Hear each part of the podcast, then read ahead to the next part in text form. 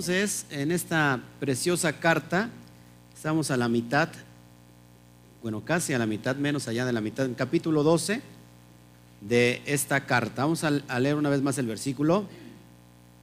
Esta es la segunda entrega del primer capítulo, ya vimos la introducción y vamos a meternos en materia con cosas profundas. Por eso yo quiero que preste mucha atención con lo que va a ver en pantalla, que apunte para que podamos entender cuál es el contexto real. Amén. Entonces, revisamos el versículo 12 del capítulo 1 a Colosenses, dice, con gozo dando gracias al Padre que nos hizo aptos para participar de la herencia de los santos en luz. Entonces, el Padre, según el autor, dice que nos hizo aptos para qué? Para participar de la herencia. Hay una herencia desde Abraham a ¿sí? Que en, su simiente serán benditas todas las familias de la tierra, todas las naciones de la tierra. ¿Ok? Pero de estos santos dice que son santos en luz. ¿Qué será ser santos o kadoshin en luz, en or? ¿Qué creen? Los que están guardando los pactos, sí. ¿Qué más? Los que están qué? Apartados, sí. ¿Qué más? Pero ¿por qué en luz? ¿Por qué luz? Porque obedecen. ¿Por qué? Por la Torah. La Torah es luz. Amén. Ahora, vamos a estudiar entonces este contexto. Vete conmigo a Yohanan o a Juan, el libro de Juan capítulo 1. Todo esto ya lo, he dado privadamente y ya estudiamos eh, casi casi del 1 al 14 verso por verso. Habíamos visto que Juan 1.1, ¿se acuerdan qué significa? Que en el principio era Elohim y el verbo estaba con Elohim y el verbo era Elohim. ¿Sí? Y de ahí se extrae la falsa creencia que, como en el versículo 14 dice que el verbo se hizo carne, refiriéndose al, al Mashiach, se, se, saca la mala interpretación que entonces el que hizo los cielos, el que, hizo, el que fue el creador fue Jesús. ¿Todos aquí? Vamos a ver, y esto ya lo he explicado y después lo vamos a grabar. Pero quiero traerte en la cuestión cuando dice que cuando el Eterno en el versículo 3, Bayomer, Yehior, ve Yehior. Y dijo el Eterno, sea la luz, y fue la luz. Y entonces vamos a ver a qué se refiere la, qué es la luz, porque la luz no vino sino después, cuando se crean las lumbreras en los cielos, ¿sí? Pero antes de eso está, hay una luz. Esta luz hace referencia, por supuesto, al Mashiach, pero está haciendo referencia a la Torah, que alguien vendría, ¿sí? Obedientemente a traer esa luz. Es lo que está diciendo eh, este, el apóstol Juan, porque muchos dicen que no fue, el que escribió esto no fue el apóstol Juan. Pero ¿qué está dando el autor? ¿Qué está haciendo? Está enseñándonos qué? ¿Se acuerdan? Una analogía, una parábola, conocida como qué? Como un mashal. ¿Todos aquí? Es una expresión. Entonces, es la expresión la que estaba saliendo de la boca de Elohim y la expresión era poderosa. ¿Por qué? Porque aquel que la emitía es poderoso. ¿Todos aquí? O sea, ¿cómo se crearon entonces todas las cosas? No es el tema, pero cómo se crearon todas las cosas, lo que vemos y lo que vemos visible e invisiblemente, bueno, se crearon de que con la expresión de su creador. Él habló y todas las cosas empezaron a existir. ¿Ok? Entonces vamos a ver este contexto. ¿Por qué somos nosotros Kadosh, santos en luz? Dice en él, es decir, en la expresión, el versículo 4 de Juan, estaba, había la vida y la vida era la luz de los hombres o para los hombres. Entonces vamos a ver cuál es esta luz. Aquí hace referencia el autor. Versículo 5 dice, y la luz en las tinieblas resplandece y las tinieblas no prevalecieron contra de ella. Amén. Entonces, ¿cuál es esta vida que el autor llamará o llama luz? Y vamos a entender por qué la luz, préstame atención, por qué la luz se asemeja a la vida y por qué la vida se asemeja a la luz. Amén. Entonces, ¿cuál es la vida? ¿Cuál es esta vida? Esta luz en la tradición judía se le conoce como lo, la or aganus, la luz escondida. ¿Escondida de quién? ¿Se acuerdan que ya les había dado este, este mensaje? ¿Escondida de quién? ¿De quién? A ver, esta muchacha dice, sí, sí, sí, sí, sí, sí. A ver, ¿quién? ¿Escondida de quién? De los Reshaim, de los malvados. Esta luz está reservada para los Kadoshim. ¿Qué son los Kadoshim en hebreo? Los santos, ¿ok? Los apartados. Seguimos. El Midrash dice que la luz primordial fue escondida para los malvados y reservada para los sadiquín en el futuro. ¿Qué es ser un justo? ¿Qué será? ¿Qué creen que sea ser un justo? Un sadik. O sadiquín justos. ¿Qué creen que sea ser justo? Claro, exactamente. Todo apunta a la Torah. Los que están guardando los preceptos. Ese es un sadik. Amén. Un justo. Esta luz que hace referencia el, el autor de Juan, vamos a ver a qué luz se está haciendo referencia porque muchos han interpretado mal y dicen es que la luz es Jesús. O sea, es una analogía para mostrar un ninshal, un propósito. Lógico que Mashiach trajo la luz. ¿Por qué creen que trajo la luz? Esta luz escondida. ¿Por qué creen que la trajo? Para poder, la interpretó correctamente, la enseñó bien. Y esa luz que vino a enseñar Mashiach y se cumplió en él, es propósito de vida para que todos aquellos que la reciben. Y la reciben y la ponen por qué? Por obra. Todos aquí, para que no nos estemos viendo cosas que no son. Seguimos. El Eterno escondió esa luz en la Torah. Yo te lo voy a explicar por qué. Y, esa luz no es otra cosa que la misma instrucción de Yahweh. Amén. Fíjense, así es, lo que estás viendo en la parte derecha es la palabra hebrea. Et Haor, así, Et Haor, que se llama la luz. Y acuérdense que cada numeración, cada letra hebrea tiene una numeración. ¿Todos aquí? Bueno, sumamos la letra de la Aleph, Taf, la Hei, la Aleph, Bab y la Reish y nos da una suma de 613. ¿Todos aquí? 613. Muy importante la cantidad porque también habla de la misma Torah. Ponemos otra frase que se llama Betorah. Betorah. Es decir, si yo pongo la luz en la Torah, me da también sumo las palabras, las letras. La Bet vale 200, la Het, perdón, la Tat 400, Bab 6, la Reish 200 y la Hei 5 nos da también una cantidad de cuánto? de 613. Ahora, ¿qué tiene que ver 613 con la luz, con la Torah y que la Torah sea la vida y todo este, este ninchal, perdón, este mashal que nos está enseñando un verdadero propósito? ¿Eh? 613 qué? Mandamientos. ¿Cuántos misbot son? En la Torah, 613 mandamientos. Lógico, no están todos vigentes el día de hoy. ¿Sí? ¿Cómo recibimos esta vida? Acuérdense que esta vida hace referencia a la luz. ¿Cómo recibimos la or aganus, es decir, la luz escondida? ¿Cómo creen que la, que la recibamos? ¿Cómo creen? O sea, si hay una luz escondida reservada para los que son sadik, o los sadikim, los que son justos, y que está privada para los malvados, para los reshaim, ¿cómo, si esa luz está preservada para los sadikim, cómo la podremos recibir tú y yo? ¿Cómo creen? Si son 613 mandamientos. ¿Eh? Claro, poniéndolas por obra. Es así como recibimos esa luz, practicando y poniendo por obra las misbot. Les decía hace un ratito en la mañana, hoy, este día, es un día porque se le ocurrió al pastor o es una misbah, una misbot que estamos poniendo por obra. ¿Qué estamos recibiendo? La luz que está escondida. No sé si me explico. Cuando tú llegas a tu casa, rato que llegues en la noche, normalmente dejas todo apagado. Ya se te, agarró aquí la noche, llegas a tu casa y está todo oscura. ¿Qué tienes que hacer para que haya luz?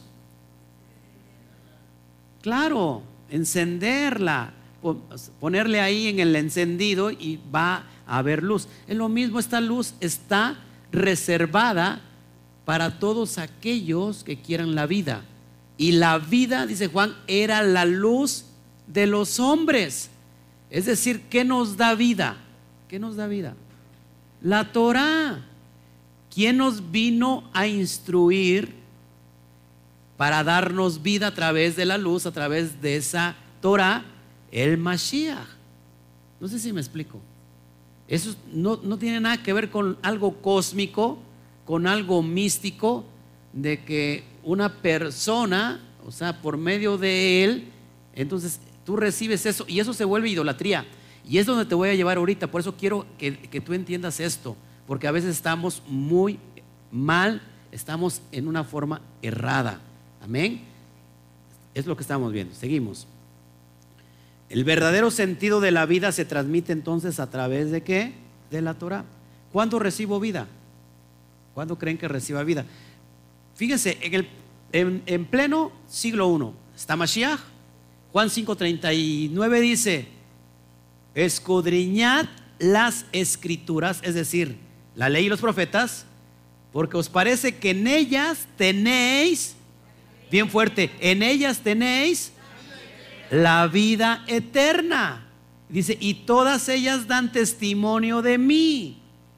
Es decir, que el Mashiach iba a venir a instruir correctamente cómo obtener la vida, ¿cómo? Instruyendo, instruyendo como debe de ser la Torah. O sea, Mashiach dijo, escudriñen la Torah y los profetas, porque ¿qué? Allí tienes que la vida eterna y la vida es que similitud de la luz. Entonces, ¿qué necesitamos nosotros? Vida, si nosotros estamos en oscuridad, un sinónimo de oscuridad de tinieblas es estar en pecado, es estar en derrota, es estar muerto, pero cuando tú recibes la luz, recibes la vida. Eso es estar qué? Santos en luz. ¿Todos aquí? Tú y yo tenemos hoy esa luz.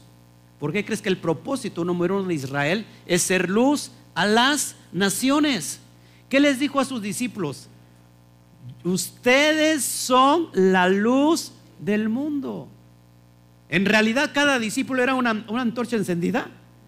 En realidad era un, un reflector de esos multipotentes. ¿Era algo literal?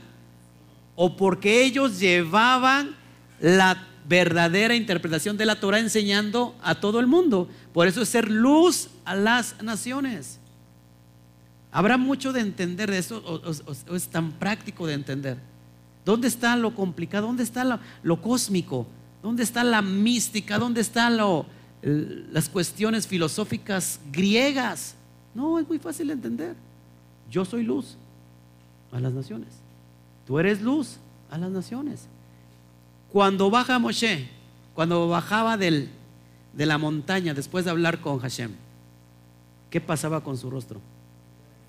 Brillaba de tanta luz. ¿Por qué? Estaba recibiendo la misma instrucción. A ver, la luz que es una energía, ¿sí o no? Claro, es una energía que es la palabra que sale de la boca de Hashem, que dice el Isaías 55 que no regresa a él vacía sin antes cumplir el propósito para lo que fue enviado. La luz, la palabra es energía. Es una luz, es una energía. ¿Y cómo bajaba Moshe? Lleno de luz. Luego por eso se le adora a Moshe. No, por eso decimos que Moshe es Dios. Sin embargo, el Eterno lo comisiona como Elohim. Génesis 7, 1 le dice, tú eres Elohim. Le dice el propio Eterno, tú eres Dios delante de Faraón. ¿Qué es el qué? Propósito. ¿Por qué en Moshe podemos entender de una forma analógica, perdón, una forma alegórica, pero con el concepto del Mashiach no lo podemos entender así, lo queremos aplicar literalmente. Y ahorita vas a entender por qué tenemos que tener mucho cuidado. Y mucha gente que me está viendo a lo mejor va diciendo, ese pastor ya se perdió. Ya es un hereje. Cuando en realidad es herejía todo lo contrario. Y a muchos les costó trabajo, ¿sí o no? A muchos. A muchos les costó. Bueno, sigamos avanzando. Johanan, bueno, seguimos en la luz, dice, en ella estaba la vida y la vida era la luz de los hombres. La luz en las tinieblas resplandece y las tinieblas no prevalecieron contra ella. Tenemos otra frase, la luz del mundo. Y tenemos el nombre de Mashiach. ¿Qué significa Mashiach? ¿Eh? Ungido. ¿Ungido para qué?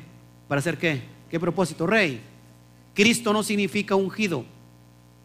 Cristos viene de la palabra griega, significa untado.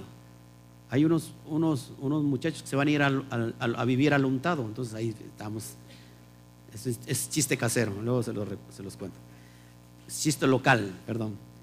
Fíjense, vamos a traer entonces la frase la luz del mundo, lo que estás viendo ahí en hebreo, Ahor,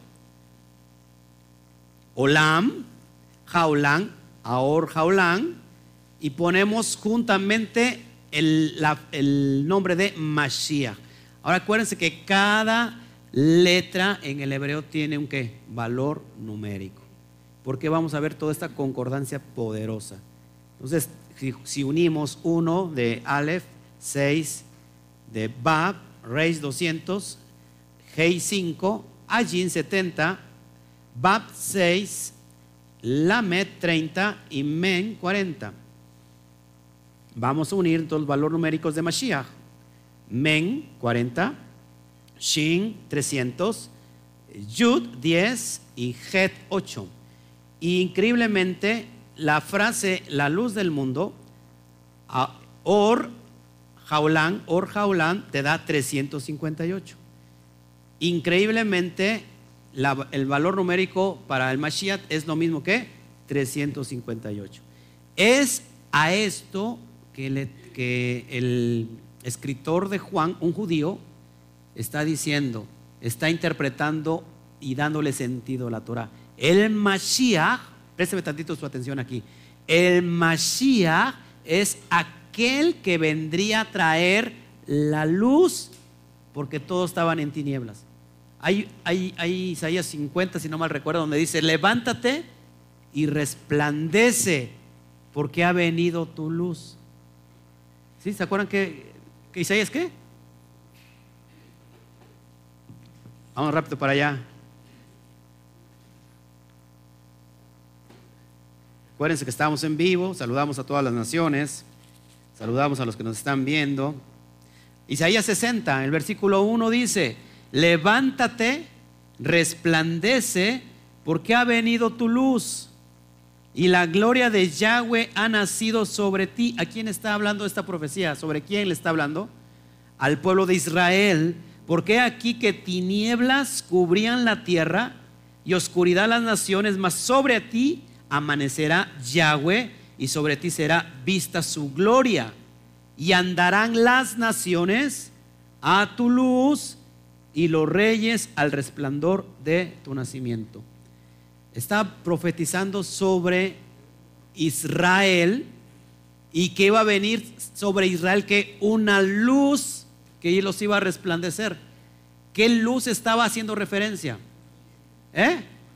A la Torah que ahora venía a través del Mashiach. ¿Ok? A ver, la continuidad del Mashiach es para que el Estado de Israel una vez nuevamente sea restablecido, funcionando como el Melech David, el rey David, estaba que instruyendo y dirigiendo a las doce tribus reunidas. Hoy Israel no está completo. Hoy solamente tenemos a Judá, tenemos a Benjamín y tenemos a un poco de levitas ahí que conforman el pueblo judío. Pero el pueblo judío no es todo Israel. Esto quiero que entiendas. ¿Sí? Solamente de todas esas doce tribus hay dos claritas ahí, dos que están y llamadas judíos. Ahora, esta profecía es para todas las naciones, es decir, para todos aquellos dispersos entre las naciones, que son que diez tribus que se perdieron. ¿Quién iba a traer esa luz? ¿Y por medio de quién? Por medio del Mashiach. ¿Qué es, qué es esa luz? Imaginen, imagínate, es un ejemplo más práctico para que lo puedas entender y no te hagas bolas. Supongamos que todo, que toda se fue la luz y toda, toda la ciudad está en oscuridad. Tinieblas están sobre la ciudad. Viene alguien con una lámpara para, para traerte esa luz. El que trae la lámpara es el que lleva la misión, pero en realidad lo importante es la luz, la Torah, lo que te va a dar vida. ¿Por medio de quién? Lógico, del, que se le dio el propósito de llevar esa luz a aquellos que estaban en tinieblas. ¿Está, está difícil entender eso? ¿Verdad que es prácticamente fácil? Gracias a Mashiach, ojo que no estamos quitando ningún mérito a Mashiach, al contrario, le estamos dando el lugar que se corresponde. Mashiach es el propósito para traernos esa luz. Y ahorita lo vas a entender más adelante. Cómo todo es por propósito tuyo y mío, que el propio Mashiach, que fue exaltado a lo sumo, tuvo que sufrir por ti por mí. Increíble. Amén. Bueno, volvamos entonces, versículo 13. Si entendimos entonces, hermanos? ¿Qué luz está haciendo referencia? ¿Cuál es la luz que necesitamos tú y yo? ¿Sí? Exactamente. Por eso él dijo, yo soy la luz también del mundo. ¿Sí? Yo soy el camino, la verdad y la vida, es decir, la luz. Porque yo les estoy enseñando cómo se debe de vivir la Torah, cómo tienen que aplicar la Torah. ¿Han visto la frase esta de decir, tienes mucha luz? ¿Cómo se le dice a una persona cuando dices, o sea, ¿por qué la expresión, tienes mucha luz? ¿A qué hace referencia cuando tú le dices a una persona, tienes mucha luz?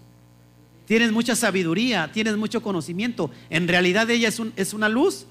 No, es algo, es algo que se, una, es algo metafórico. Yo hoy tengo mucha luz, no por los, reflectores que me están dando, por la Torah, ¿sí? porque te conviertes en una, en una persona sabia y tienes mucha luz. ¿Sigo? Versículo 13. El cual nos ha librado, fíjense lo que le estaba yo comentando. ¿Qué hizo Mashiach?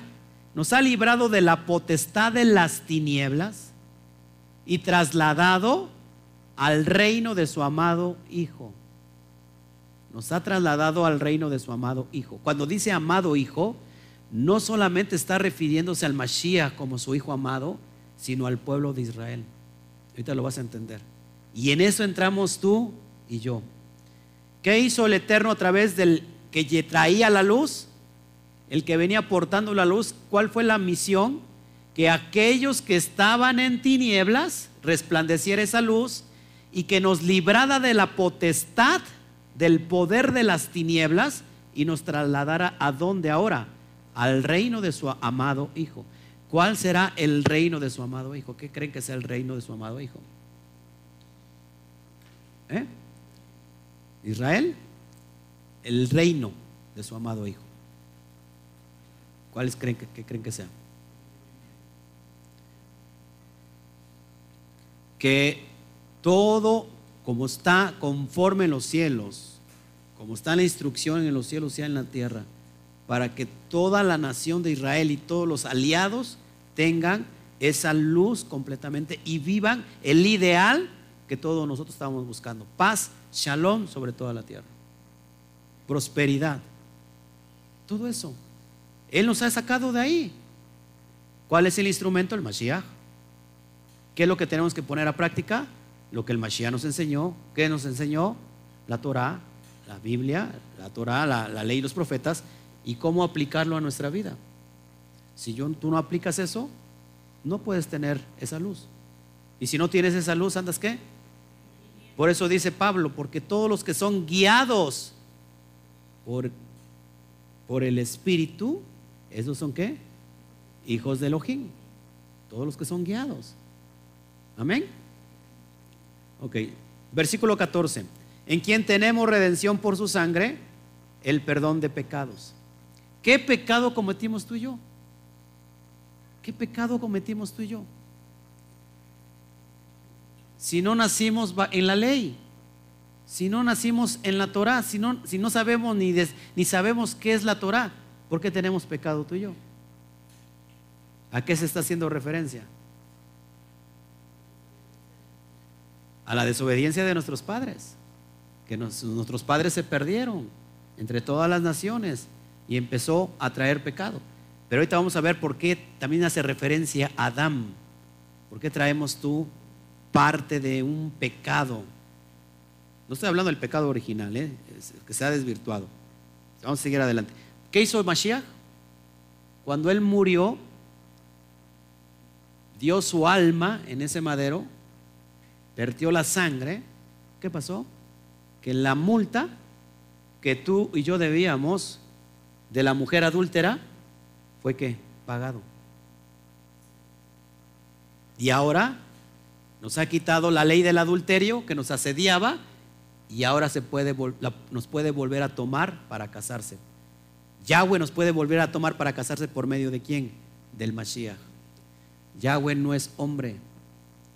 Yahweh es espíritu. Tiene que tomar a qué? Un hombre para tener una relación de restauración con toda la humanidad. Porque por uno entró el pecado, por un hombre, Adán, el primer hombre, ser humano, luego pasó todo el pecado a toda la humanidad y luego por el postrer, Adán, hombre, tiene, tiene que traer que la restauración. ¿Todos aquí? Muy fácil de entender. Versículo 15. Él es, y ahí donde nos vamos a meter de lleno, hermanos. Él es la imagen del Elohim invisible, el primogénito de toda creación. Y tú puedes decir ahí, pastor, ahí dice clarito que Él es la imagen misma del Dios, invisible, el primogénito de toda creación. Ok. Les pregunto, ¿el eterno Yahweh se contradecirá? Se ¿Cómo se puede decir? ¿Se contradice de lo que dice? ¿Qué nos dice en Éxodo 20? No te harás imagen ni semejanza. ¿Para qué queremos una imagen? Número uno, ¿hay algo metafórico aquí o es algo literal? ¿Por qué dice la misma Torah que nadie puede ver a Elohim y vivir? Nadie lo puede ver. No me verá hombre y vivirá. Él es la imagen del Elohim, del Elohim viviente. Se los voy a explicar por qué, cómo es que es la imagen. Ahora, mira al de junto. Mira lo que ya se está durmiendo el condenado. Siguen, siguen las tinieblas. Fíjate, el que acabas de ver tiene la imagen de Elohim. Tiene la imagen. ¿Lo digo yo? Never. No. Lo dice la Torah. Ahora, ¿por eso eres Elohim? Vamos a ver entonces, vamos a descifrar esto. Para empezar, ¿qué es imagen? La palabra que ves ahí en naranja, imagen, viene del strong griego 1504, que es eikon. Eikon significa semejanza, parecido, es decir, literalmente, ojo, estatua, perfil o figuradamente representación, semblanza, semejante de imagen e imagen. Eso es lo que significa eikon. Por eso digo que no podemos caer en la idolatría. Y te voy a enseñar en qué momento caemos en idolatría. Sigamos, fíjense, hay otra palabra en hebreo para imagen, pero esta es del Extron 6754, que se escribe como Selen, Selen Elohim, Selen, Selen es imagen. ¿Se acuerdan? Hay un pasaje en Génesis donde dice, hagamos al hombre a nuestra Selen, a nuestra imagen, y semejanza. Vamos a ver entonces el contexto de qué es ser imagen, ¿ok? ¿Sí? Vamos a verlo. Entonces, ¿qué significa en el hebreo? Fíjense lo que significa en el hebreo selen, fantasma, ilusión, parecido, de aquí, figura representativa, específicamente ídolo, apariencia, figura, imagen. Eso es lo que significa Selen. Entonces, ¿a poco el Eterno nos hizo un ídolo? ¿Qué nos está enseñando esto? Vamos a verlo, es algo bien profundo. Entonces, él es la imagen del Elohim invisible. Fíjense. Selen Elohim, vamos a, traer Génesis 1.26, dice así. ¿Y por qué no aparece? Ok. ¿Y por qué no aparece? Ok.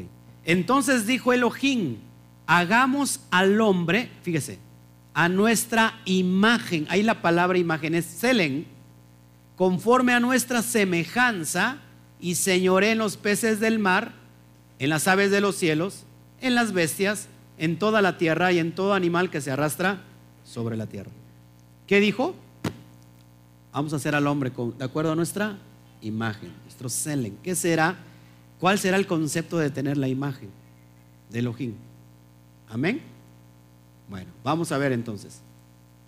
Adán fue el primer ser humano a imagen de Elohim. ¿Quién fue el primer ser humano? Todos nosotros aquí, hermanos, todos, sin excepción, toda la humanidad tiene Selen Elohim, a imagen de Elohim. Ahorita le voy a enseñar qué es tener imagen de Elohim. Entonces, primer Adán, dice, Adán usó este potencial de forma egoísta, desobedeciendo al Eterno. Número uno, ¿qué es? ¿Qué será Selen Elohim? Apúntelo, por favor. ¿Qué es el contexto tener la imagen de Dios? Es el poder, la capacidad, la potestad de hacer lo correcto. Es el poder, la capacidad, la potestad de poder hacer lo correcto. En pocas palabras, es el libre albedrío. Es la capacidad de elección. Capacidad de elección. Todo ser humano, todo, todo ser humano tiene Selen Elohim.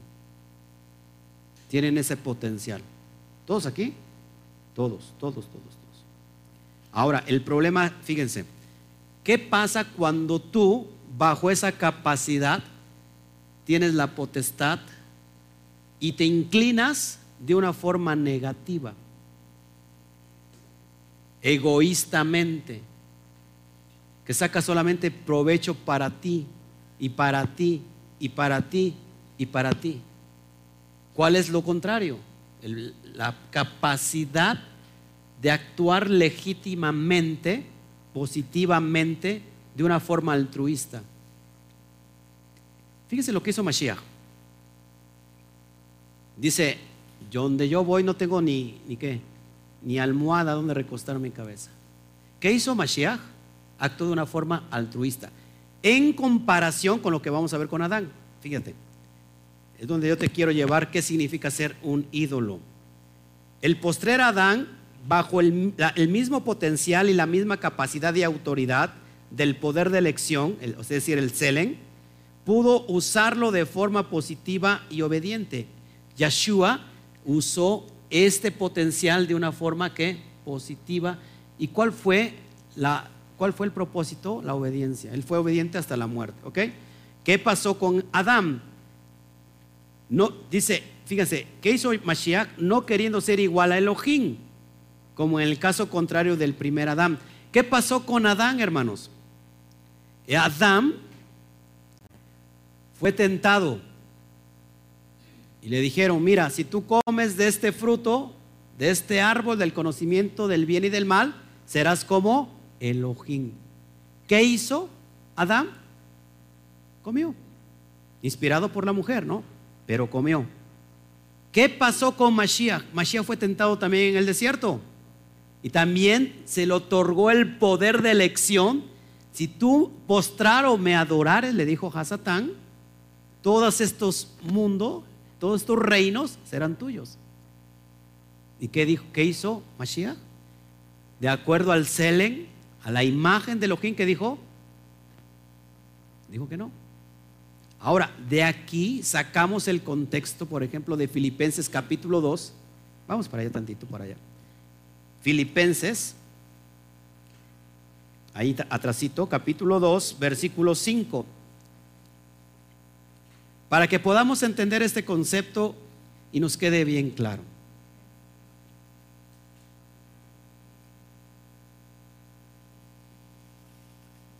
¿Todos aquí? ¿Ya lo tienes? Dice Pablo, haya pues en vosotros este sentir que hubo también en quién? En el Yeshua, en el Mesías Yeshua, el cual siendo en forma de Elohim, es decir, el cual siendo a imagen de Elohim, no estimó ser igual a Elohim como a cosa que aferrarse.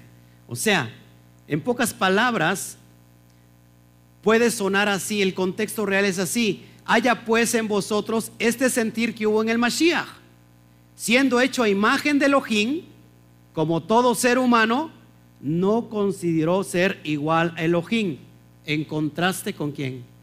Con Adán.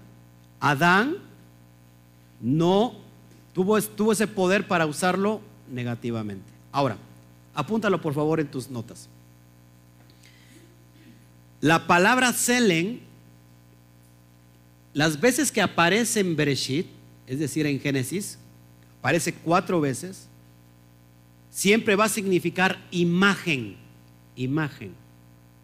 Pero esta misma palabra Selen, cuando aparece fuera de Bereshit, siempre va a implicar ídolo.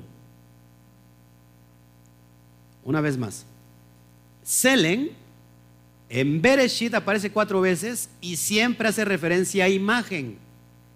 Pero cuando aparece fuera de Génesis, siempre va a implicar ídolo. ¿Cuál es, cuál, ¿Qué es lo que nos quiere enseñar el Eterno?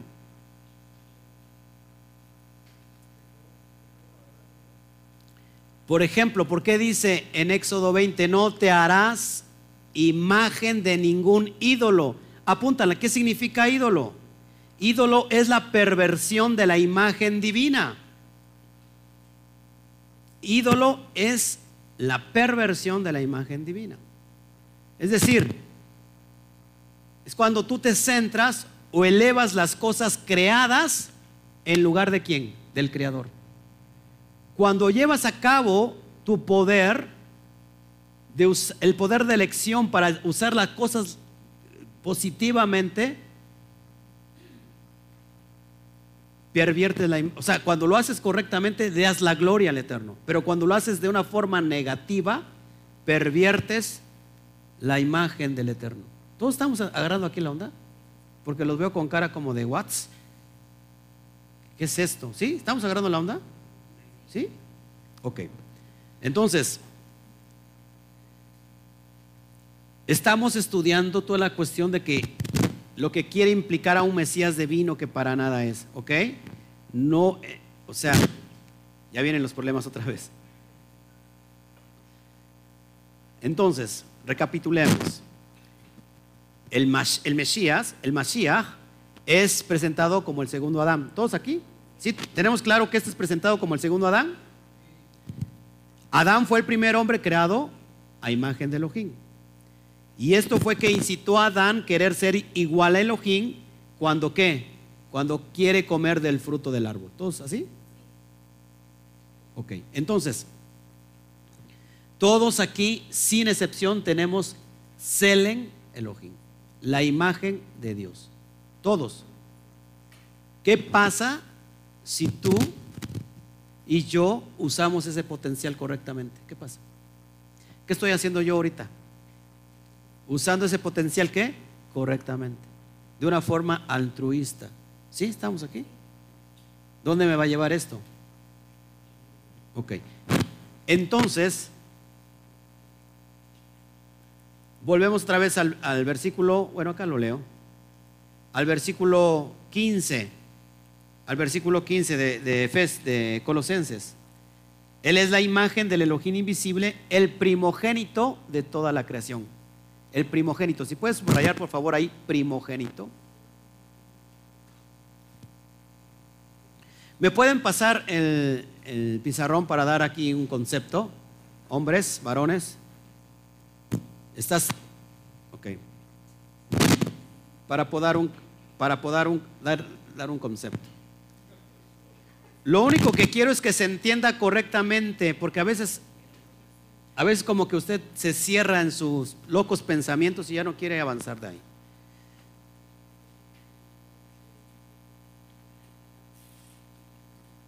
Más para acá, ¿no? Si lo ponemos esto para acá.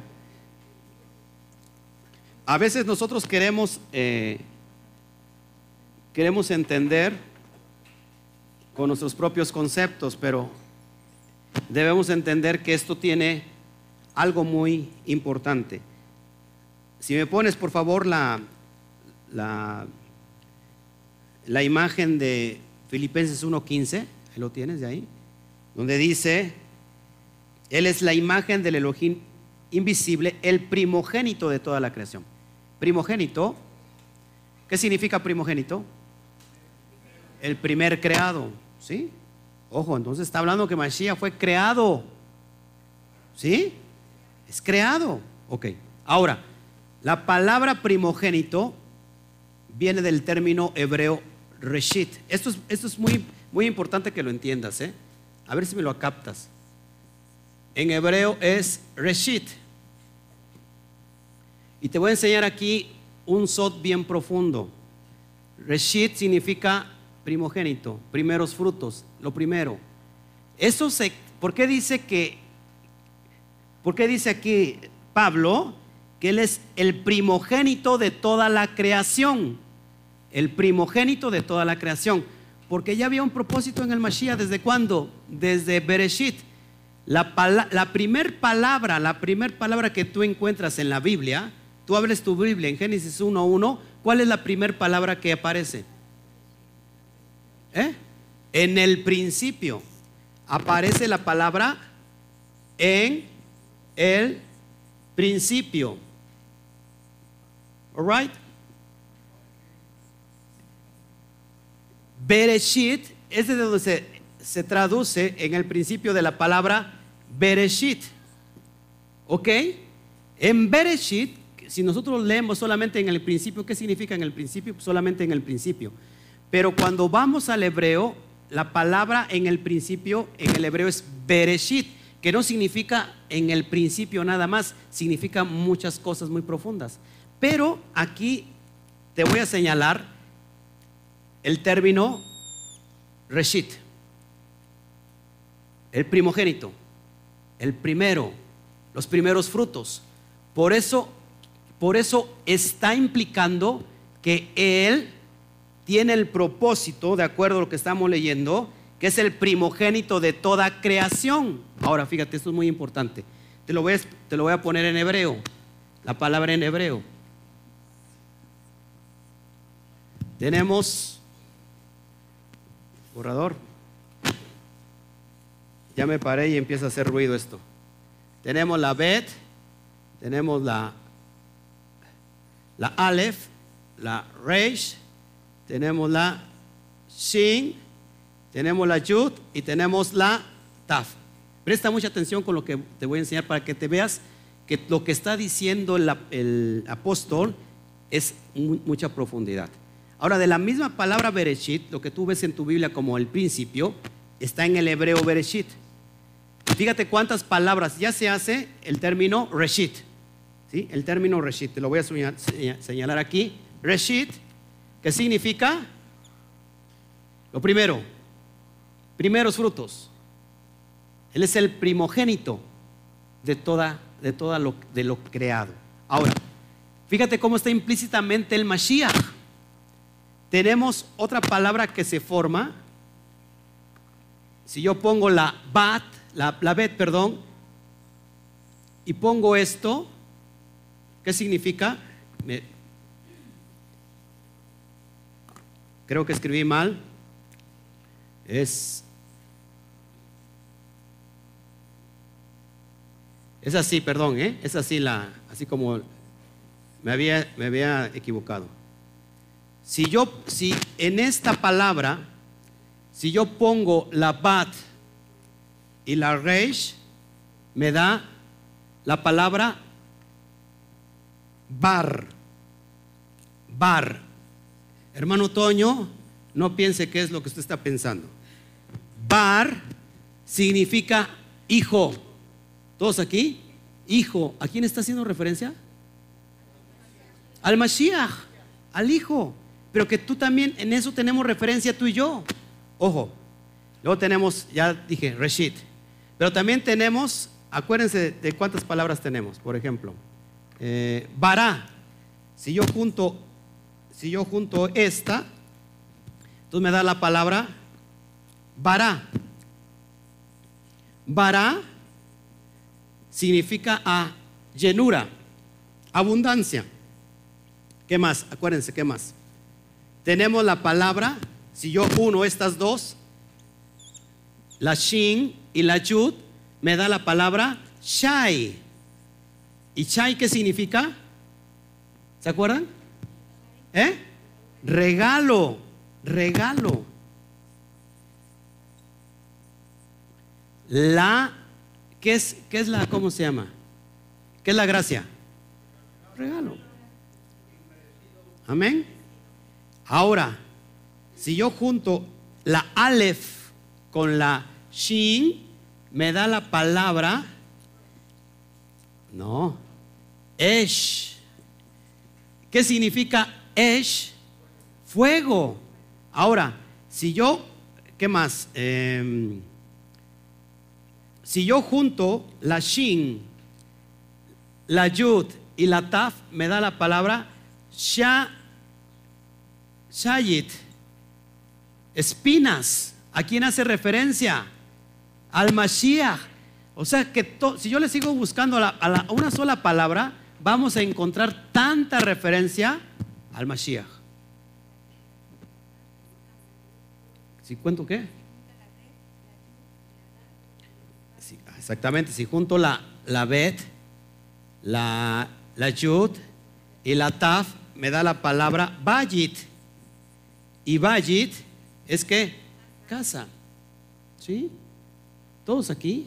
Ahora, si yo agarro la inicial de la letra Bet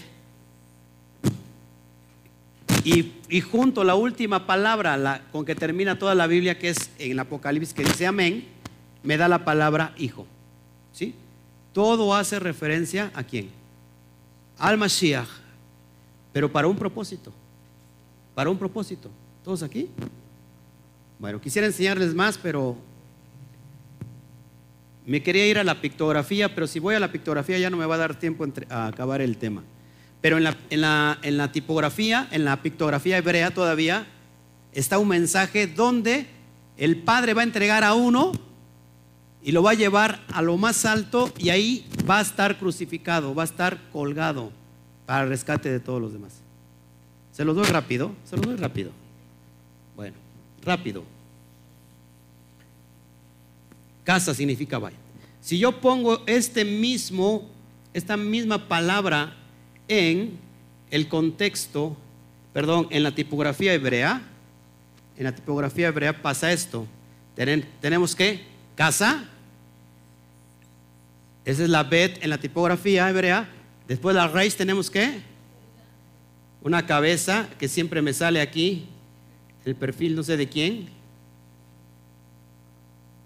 Después tenemos una Aleph. Después tenemos que dientes. Después tenemos que una chut, un obra y trabajo. Y después tenemos que una marca. Fíjese lo que quiere decir el contexto más profundo de esto. Habitación para el hombre, para el ser humano, para lo creado. El Padre, el Padre, el Aleph está representado por el Padre. El Padre, voy a tomar el rojo, el Padre destruyendo, porque eso significa destrucción, destruyendo la diestra de su poder, que es Mashiach, en un qué, en un madero, en una marca, en una señal. Ahora, ¿cuál es la historia? El Padre provió habitación para toda su, humanidad. ¿Para quién? Para el hombre. La palabra Reshit, que yo pongo eh, desde aquí Reshit, Reshit significa lo más alto, lo más alto, Reshit, entonces te imaginas como un monte, lo más alto, y en ese monte, en ese monte va a destruir, a través de la Shin, destruye qué? La diestra de su poder, el Mashiach, en, un, en una marca, en una señal. ¿Se dan cuenta?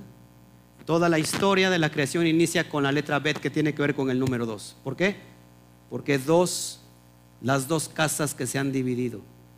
¿Cuál es el propósito de esto? Reunir en uno lo que se había dividido. Yo no vine a buscar sino a las ovejas perdidas de la casa de Israel. Él va a, él va a terminar y vemos cuál es el propósito. Isaías 45 dice que la tierra, ¿cuál fue el propósito? No se hizo tou, no se hizo, no se hizo en vano, se hizo para ser habitada. ¿Qué ha pasado?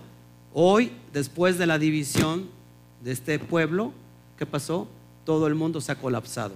¿Cuándo va a regresar la paz? ¿Cuándo va a regresar todo lo que necesitamos el hombre? Cuando la paz, el shalom, regresa a través del Mashiach.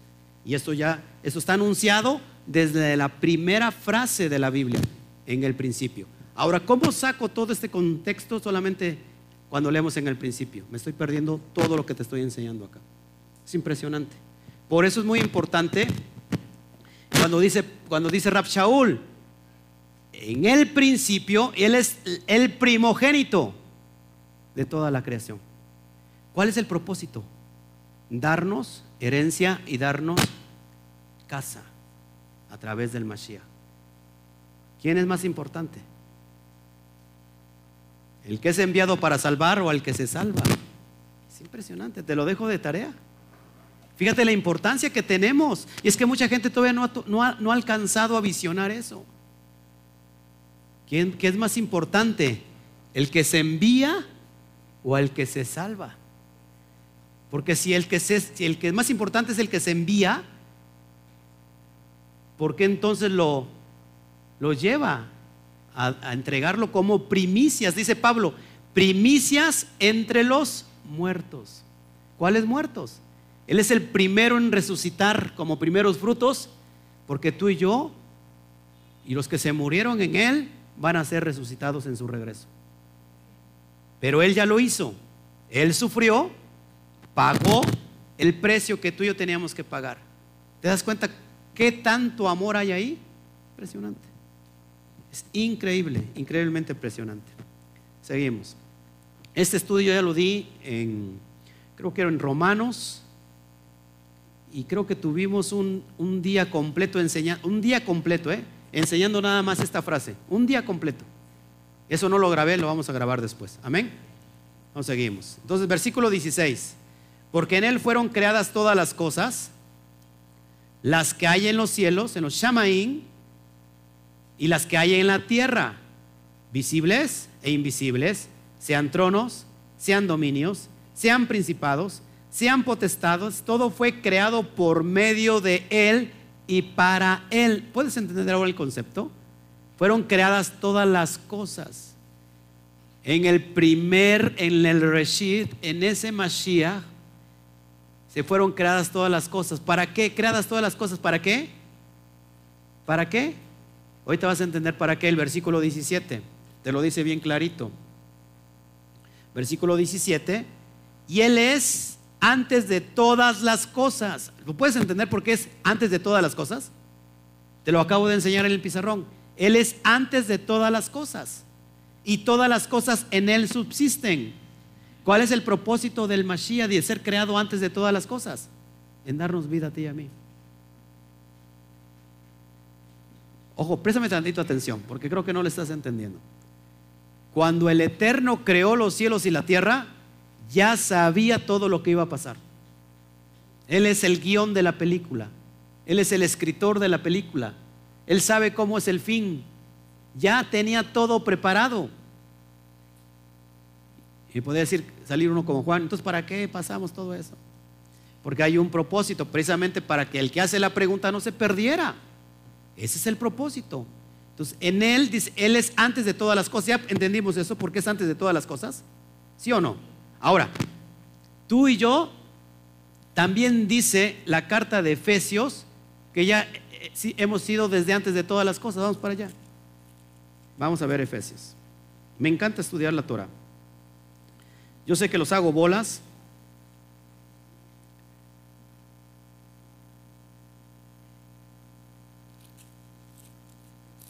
Vamos a Efesios. Ahorita le, digo la.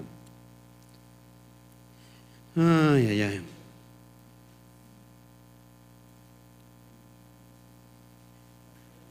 ¿Eh?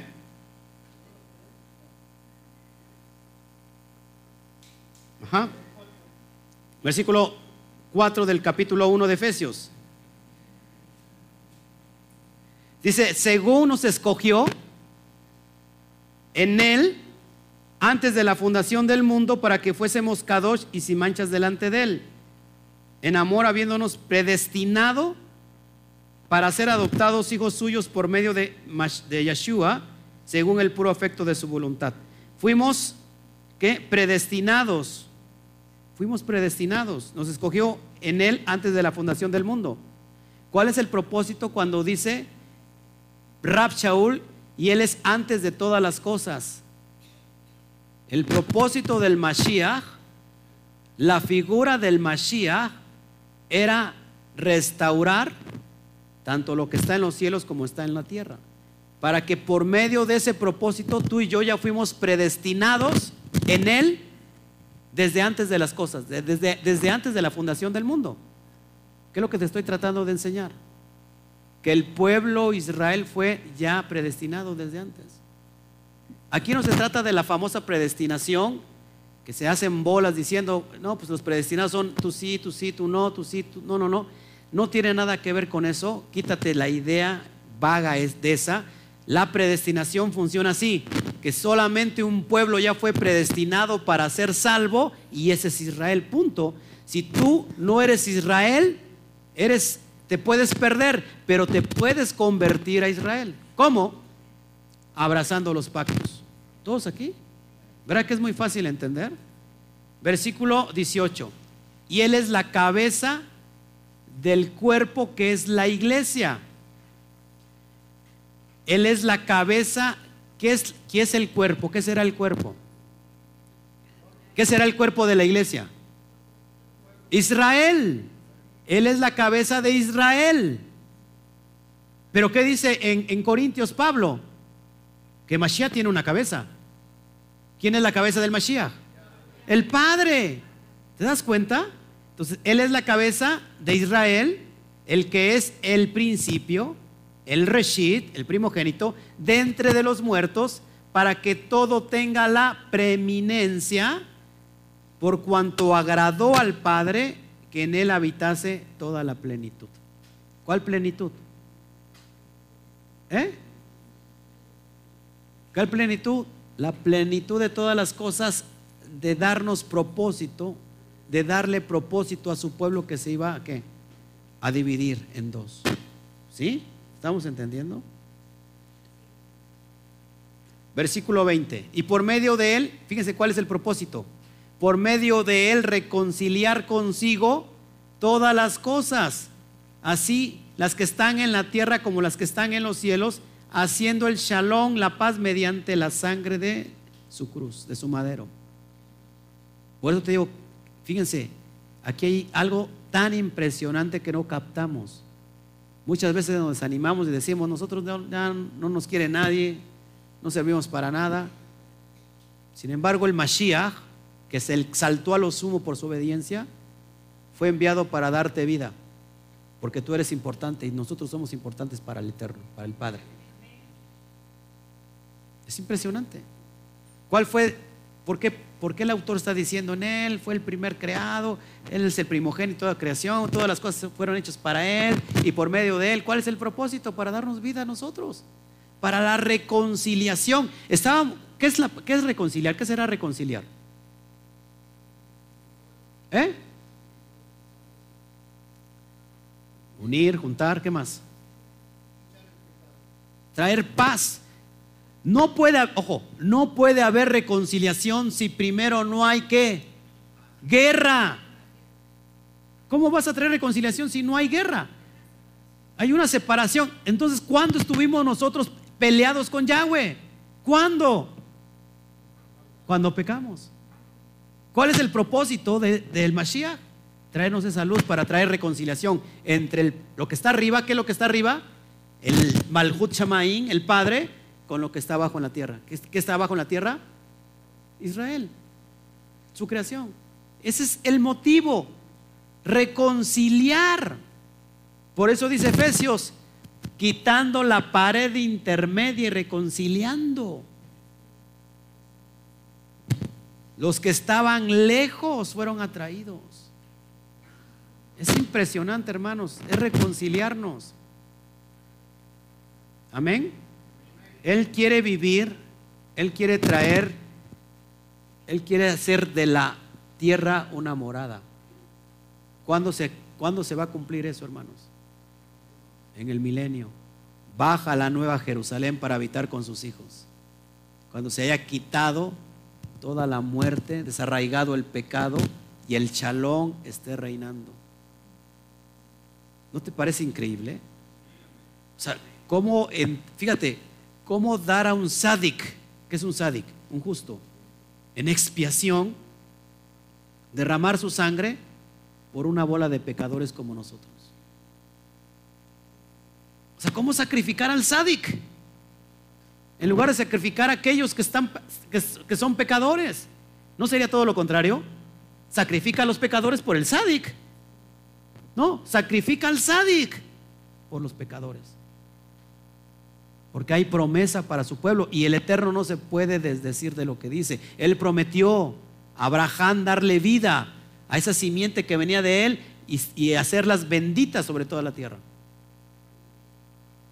Es increíble. A mí me parece impresionante esto que estoy entendiendo. Versículo 21. Y a vosotros también, que eras en otro tiempo, le está hablando a los gentiles que están viviendo en Colosas, eran que en otro tiempo extraños y enemigos en vuestra mente, haciendo malas obras. ¿Qué es hacer malas obras según lo que vimos ayer? La iniquidad, transgredir la ley, ahora os ha reconciliado. Ah, es que tremendo. Qué tremendo. Porque esa casa ya no va a ser dividida en dos, va a haber una sola unidad. Ezequiel 38 va a unir el palo de, de Israel con el palo de Judá. Serán un solo palo. Impresionante. ¿Te das cuenta, hermano? Ahora hemos sido reconciliados. ¿Qué pasa después de la reconciliación? ¿Qué pasa después de la... Se pelea, por ejemplo, la pareja. Después de la reconciliación viene lo mejor. Abacho becho. ¿No? ¿No, es no, no somos felices en la reconciliación? Al menos yo sí. Cuando hay una reconciliación, hermano, se siente uno feliz. Imagínate, ya no hay guerra con el Eterno. Ya no hay pleito con Él ya no te ve como un desobediente. Hay alguien que, por la sangre del sádic, tú y yo somos aceptos ahora. Ya no te ve como alguien, como un enemigo. Es impresionante. Versículo 22. En su cuerpo de carne, por medio nos reconcilió en su cuerpo de carne por medio de la muerte, para presentaros ¿Cómo tenemos que estar presentes delante de Él? Kadosh. Y sin mancha e irreprensibles delante de Él. Él va a venir enviado por el eterno Mashiach, y va a decir Mashiach, a ver, vamos a pasarlo delante del trono. A ver, tú Iván, te di cinco talentos. Me trajiste diez. Muy bien, pasa al gozo de tu, de tu Adón. A ver, Alberto, te di un talento. Señor, pues como sabe que eres muy, muy estricto, así como mi esposa, pues yo mejor no me lo gasté y lo, lo guardé. No lo perdió, ¿eh? No lo perdió. Lo guardó, lo guardó. ¿Pero qué hizo? No lo reprodujo. ¿Y qué le dijo? ¿Qué le dijo el Eterno? ¿Qué le dijo Mashiach? Lo hubiera reproducido. ¿Qué, tiene que haber en nosotros? Reproducir. Porque esto es a precio de sangre. Fuimos redimidos, fuimos comprados a precio del, sangre del justo. ¿No te parece ideal? ¿No te parece perfecto y correcto? Apenas te mosca un, te, mosca un, un pico. Te pica un mosco Y ya te sale tantita sangre ya te andas quejando. No sé si me explico. Bueno, pues los que entendieron bien, porque ya saben cómo. A veces me adelanto y a veces me regreso. Versículo 23, como digo una cosa, digo la otra. Versículo 23, si en verdad permanecéis fundados y firmes en la fe, fíjate lo que dice Pablo, firmes en qué? ¿En cuál fe? En la obediencia a la Torah y sin moverse de la esperanza del Evangelio. ¿Cuál es la esperanza? Darnos vida. Que habéis oído, el cual se predica en toda la creación que está debajo del cielo, del cual yo, Pablo, fui hecho ministro. Wow. Y vamos con la recta final. Eso es lo que más le encanta a usted. Versículo 24. El ministerio de Pablo a los gentiles. De eso se trata todo esta introducción de marcar a Mashiach como el primer creado. Es impresionante. Ahora me gozo en lo que padezco por vosotros y cumplo en mi carne lo que falta de las aflicciones del Mashiach por su cuerpo, que es la quejilá, que es la keilá. En, griego es eclesía, que son los llamados salir fuera. ¿A qué, ¿A qué estaremos llamados a salir fuera? ¿A qué? De la idolatría. Que usen su Selen Elohim, que usen su imagen de Elohim para hacer correctamente las cosas, para poder elegir correctamente las cosas. Y no se vuelvan qué? Idólatras. ¿Sabes que el, el, Selem podría ser tu marido o tu esposa? ¿Saben que el Selem podría ser el dinero y todo lo que pongas en primer lugar antes que al Eterno? Tu trabajo, tu novia, tus pasatiempos, tu deporte, el dinero, lo que sea, lo que le pertenece a Yahweh, que tiene que estar en el centro, si tú lo quitas de ahí, eso se llama idolatría. Has usado el poder de la elección de una forma completamente negativa. ¿Estamos aquí? Hay muchas personas que se, creen dioses de ellos mismos. Yo hice esto, yo hice aquello, fue por mis logros, fue por mis metas, fue por mi esfuerzo. Y todo el yo, yo, yo, yo, yo, eso se llama ego. Pero ¿qué pasa cuando tú dices, yo no, yo no sé nada, es el Eterno que está haciendo todas las cosas, Él es, el, él, es mi socio, Él es el dueño, es mi dueño, Él es el que hace todas las cosas y, si yo estoy haciendo esto es por su voluntad, es lo mejor que puedo hacer. Sin Él no soy nada, yo no tengo, no puedo respirar sin Él, no soy nada sin Él, si no lo hubiera conocido no sería yo nada. Él es mi propósito. Ese es usar correctamente tu cel en Elohim. ¿Sí? La imagen de Elohim en ti. Amén.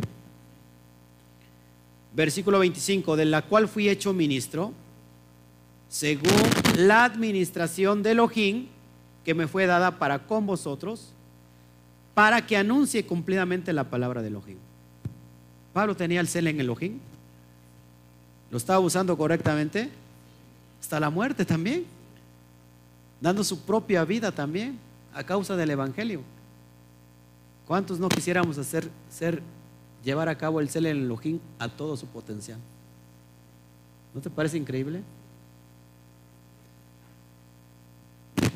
¿Qué dijo? Génesis 1.26, hagamos al hombre conforme a, a, nuestra imagen y semejanza. ¿Y después qué sigue? Y señoré, usa correctamente el poder de elección. ¿Qué es, usarlo correctamente? Enseñorear, tener la autoridad de Elohim para, para conectar con lo correcto, para poder aplicarlo a tu vida correctamente. ¿Cuántas personas no se han perdido por, por haber elegido mal? Terminan, ¿cuántas, ¿cuántas personas no terminan diciendo, ay, porque mira el marido que me diste? ¿No? Echándole la culpa a Elohim como si él tuviera la culpa. Tú, te, tú escogiste al marido, no te hagas. O viceversa, ¿no? Ay, mira qué mujer me diste. Estaba re guapa y hoy se puso más. No digo acá, por si acaso. ¿Y qué mujer me dices? mira yo qué culpa. Bien me lo decía mi mamá, bien me lo decía. ¿Qué culpa va a tener Elohim si tuvo el poder de elección donde tú actuaste? ¿Qué dice la Torah? No te juntes con yugo desigual. ¿Y qué pasó? Terminaste con yugo desigual. ¿Es la culpa de Elohim? ¿O es la culpa de aplicar de una forma incorrecta el poder de elección? Entonces, dice así, según la administración que me fue dada para con vosotros, para que anuncie cumplidamente la palabra de Elohim. Versículo 26. El misterio, ojo, el misterio que había estado oculto desde los siglos y edades, pero que ahora ha sido manifestada a sus santos, a quienes Elohim quiso dar a conocer las riquezas de la gloria. ¿Cuál es el misterio? es este misterio. De este misterio entre los gentiles, que el Mashiach en vosotros, la esperanza de gloria. Esto no lo sabía ni Pablo, un erudito. ¿Quién se lo revela? El Mashiach. Se lo revela Pablo, erudito de la Torá. Lo deja ciego. ¿Cuántos años se fue a a Sinaí, Arabia. ¿Cuántos años se fue? 14 años para poder entender este misterio. Imagínate a Pablo perseguidor de aquellos que creían en el Mashiach. No persiguió cristianos, ojo, ¿eh? No había ningún cristiano. Eran judíos que estaban creyendo en el Mashiach. Ahora, pero imagínate a Pablo, un erudito de la fe, para entender que las promesas también eran para los gentiles cuando los gentiles eran llamados como algo que era algo muy despectivo, como perros. Mashiach dijo, son perrillos. Pablo para entender eso se tuvo que ir 14 años para poder comprender de acuerdo a la Torah y a los profetas y atar todos los cabos. Y dijo, wow, sí es cierto, esas son las ovejas perdidas de la casa de Israel.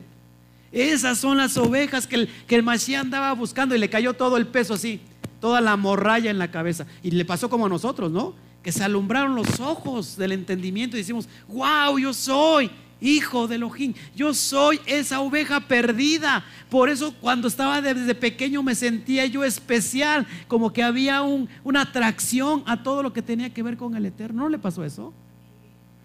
¿Cuántos de aquí se sentían, se sentían como, o sea, especiales en, el buen sentir, no en el mal sentir, ¿eh? No decir, ah, yo soy especial. No, ¿cuántos se sentían especiales? Yo soy especial, como que tengo un propósito dentro de mí, como que no lo he descubierto. Ese es el potencial que del, del eterno que está en ti. Eso se llama potencial.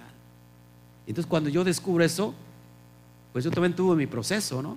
No pasé tantos años pero imagínate a Pablo conectando toda la ley y los profetas. Sabía toda la ley y los profetas, conectando todas las profecías. Ah, sí, cierto, sí conecta. Ya me imagino al hermano Toño. Y, venía otra profecía. Ah, sí, cierto, sí conecta. Hasta ahora lo entiendo. Ese es el misterio. Que los gentiles, que, que los gentiles también son familia y son coherederos de las promesas de Elohim. Son Israel. Impresionante. Y hasta quiero llorar. Quiere llorar. Quiere llorar quiere llorar. Versículo 28, a quien anunciamos, amonestando a todo hombre y enseñando a todo hombre en toda jotma, sabiduría, a fin de presentar perfecto, de presentar perfecto en el Mashiach Yeshua a todo hombre. ¿Qué tenemos que hacer nosotros? Mantenernos perfectos. ¿Para qué? Para que cuando tú presentes a tu hermano ante el Mashiach, también lo vas a presentar que perfecto. ¿Sí? ¿Estamos aquí? Tenemos que sabernos reproducir. Versículo 29. Para lo cual también trabajo luchando según la potencia de Él, la cual actúa poderosamente en mí. ¿De qué potencia está hablando? De la actitud, de la pasión, de saber que hay una esperanza y que puedes tú morir con tal de llevar a cabo esa pasión, no importa que mueras. Porque para mí el vivir es el Mashiach y el morir es ganancia. No importa si vivamos o ya sea que muramos, del Mashiach somos. Eso se llama aquí en China, hermanos, pasión. Y no todos están dispuestos a morir por una pasión. Que todos tuviéramos esa pasión de dar la propia vida por tu hermano. Y entonces eres exaltado a lo sumo. ¿Y qué nos pasa? Todo lo contrario. Yo que voy a dar mi vida por ese desobediente, por ese que se comporta mal. Mashiach dio la vida. Sadik, justo, derramó su sangre. ¿Crees que tú y yo no seamos capaces de morir por esa pasión? Vamos a ser perseguidos. Vamos a ser entre las naciones yendo como ovejas al matadero. Quizás puede, puede ser que los primeros en caer son los líderes, pero después de que cae un líder, se tiene que levantar otro líder y tomar el lugar. ¿Están dispuestos para hacer eso? Piénsenlo. ¿Cuál es la esperanza? La vida eterna. No le tengas miedo a aquel que mata la vida. Temedle al que mata el alma, el que destruye el alma. La muerte es pasajera, pero la elección a tomar el rumbo correcto para vivir una vida prometida de acuerdo al eterno a través del Mashiach es para siempre. Porque este sufrimiento es pasajero, es momentáneo. Pablo sabía que estaba en sufrimiento y decía, es pasajero. Pone los ojos en las cosas de arriba, no en las cosas que son terrenales. Inviertan en el reino. Aquí todo es corrompido por el hollín, por el orín. Todo es destruido. Ponga sus ojos en, aquello que es eterno. Tu carne se va a pudrir, va a desaparecer. No así el alma. Pero dice Pablo, aquí les digo un misterio, que aquellos que estemos con vida, no dormiremos, no moriremos, porque seremos transformados en un abrir y cerrar de ojos. Es decir, que así como estás, ¡pum! Una transformación a un, cuerpo glorioso, sin conocer la muerte. Creo en el Mashiach, creo en el Eterno, que lo vamos a, que lo vamos a vivir esta generación. Creo que todos vamos a alcanzar eso, que estemos con vida y veremos al Mashiach viniendo en, rein, en, su reino y gloria. Y quiero que el propio Mashiach me diga, buen siervo y fiel, entra al regocijo de tu Adón. Ah. Bueno, pues, gloria al Eterno, hemos culminado con este capítulo hermoso, capítulo 1 de Colosenses. Gloria a Hashem. Pues, gracias a todos los que nos están, están viendo. Freddy Manuel, Villal, eh, no entiendo lo demás. Pardo, Shabbat Shalom, saludos. Freddy Manuel. Susana Rodríguez, el cuerpo es la tribu de Israel, es, son las tribus de Israel. Saludos Armando García. Pues Gloria al Eterno por todos los que han estado viendo y que yo creo que el Eterno tiene muchos propósitos para cada uno de nosotros. Bueno, pues vamos a, vamos a dar un fuerte aplauso a las naciones. ¿Qué le, parece?